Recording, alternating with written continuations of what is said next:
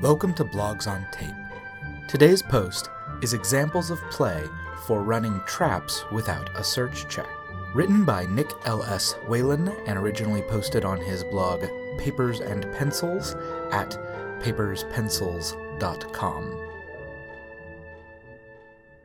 Examples of play for running traps without a search check.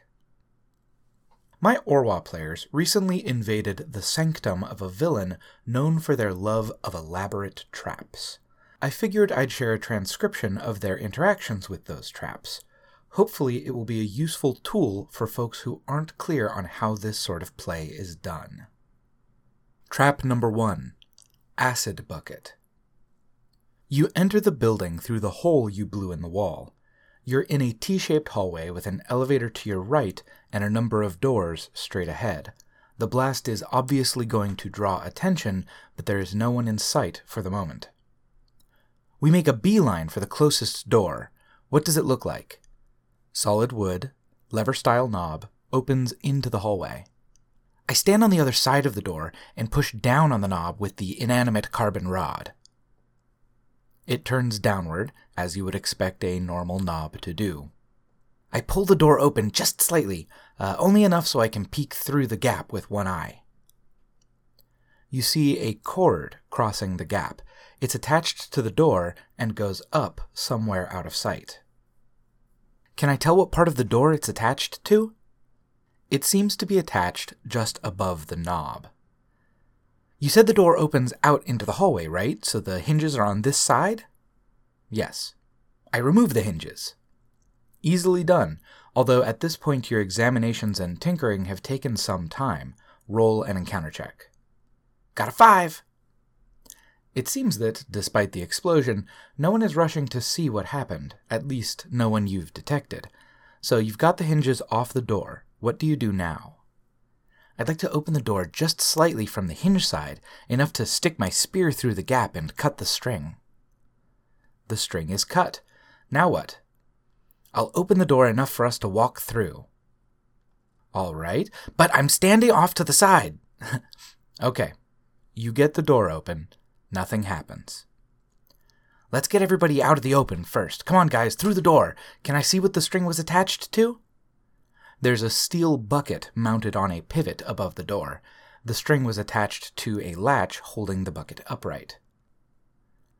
Later, the players would use this acid bucket to defeat the first wave of enemies who came after them. The bucket also had an extendable sluice grate on it, which ensured maximum acid coverage on anyone standing near the door. Trap number two Don't touch my documents. The room is full of office style filing cabinets, five drawers tall, each standing a few feet apart from the others. I open one to see what sort of documents are kept here.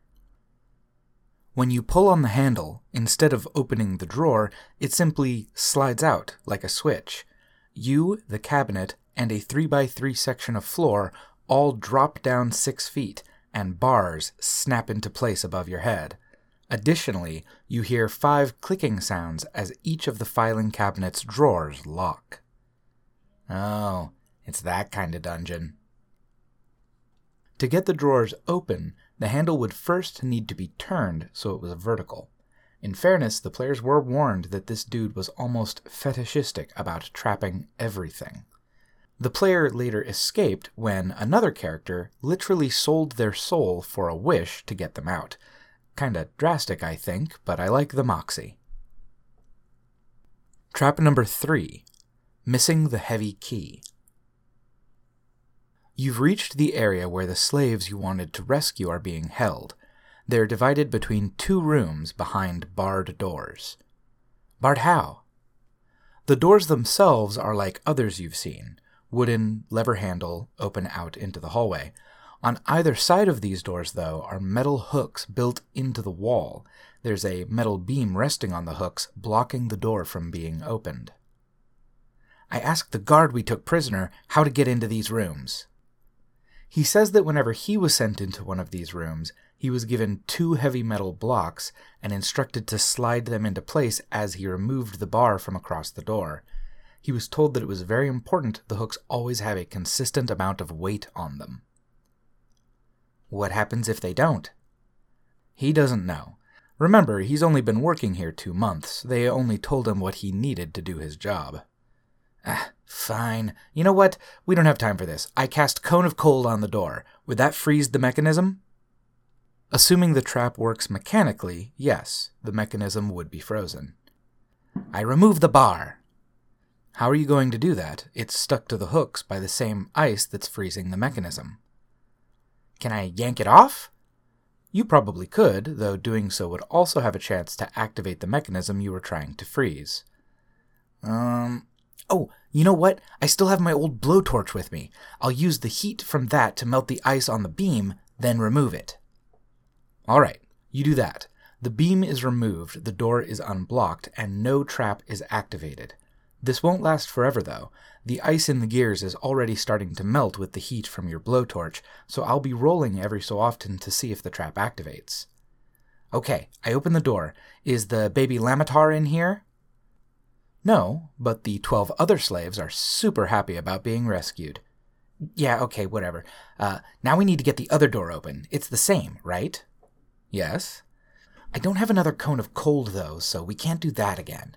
Um, what sort of building is this? It seems like it was probably an office building before the apocalypse. What are the walls made of?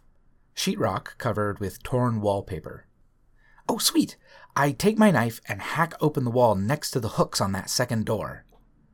Okay, but that's going to take a little while unless you have a better tool than a knife. You okay with an encounter check? Um, yeah, okay. Gotta do it.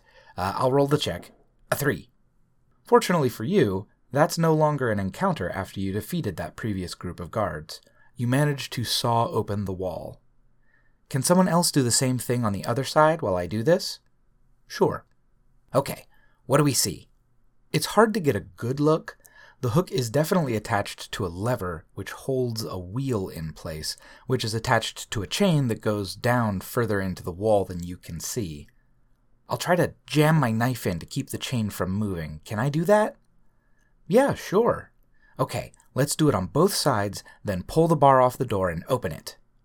You hear some squeaking as the chain struggles against your knives, but the jam holds. Nothing happens. Inside the room, you immediately spot the baby Lamatar. Sweet! Time to get out of here! Incidentally, had they activated the trap, a small trap door would have opened in the floor and a crystal ball would have been launched out by a spring.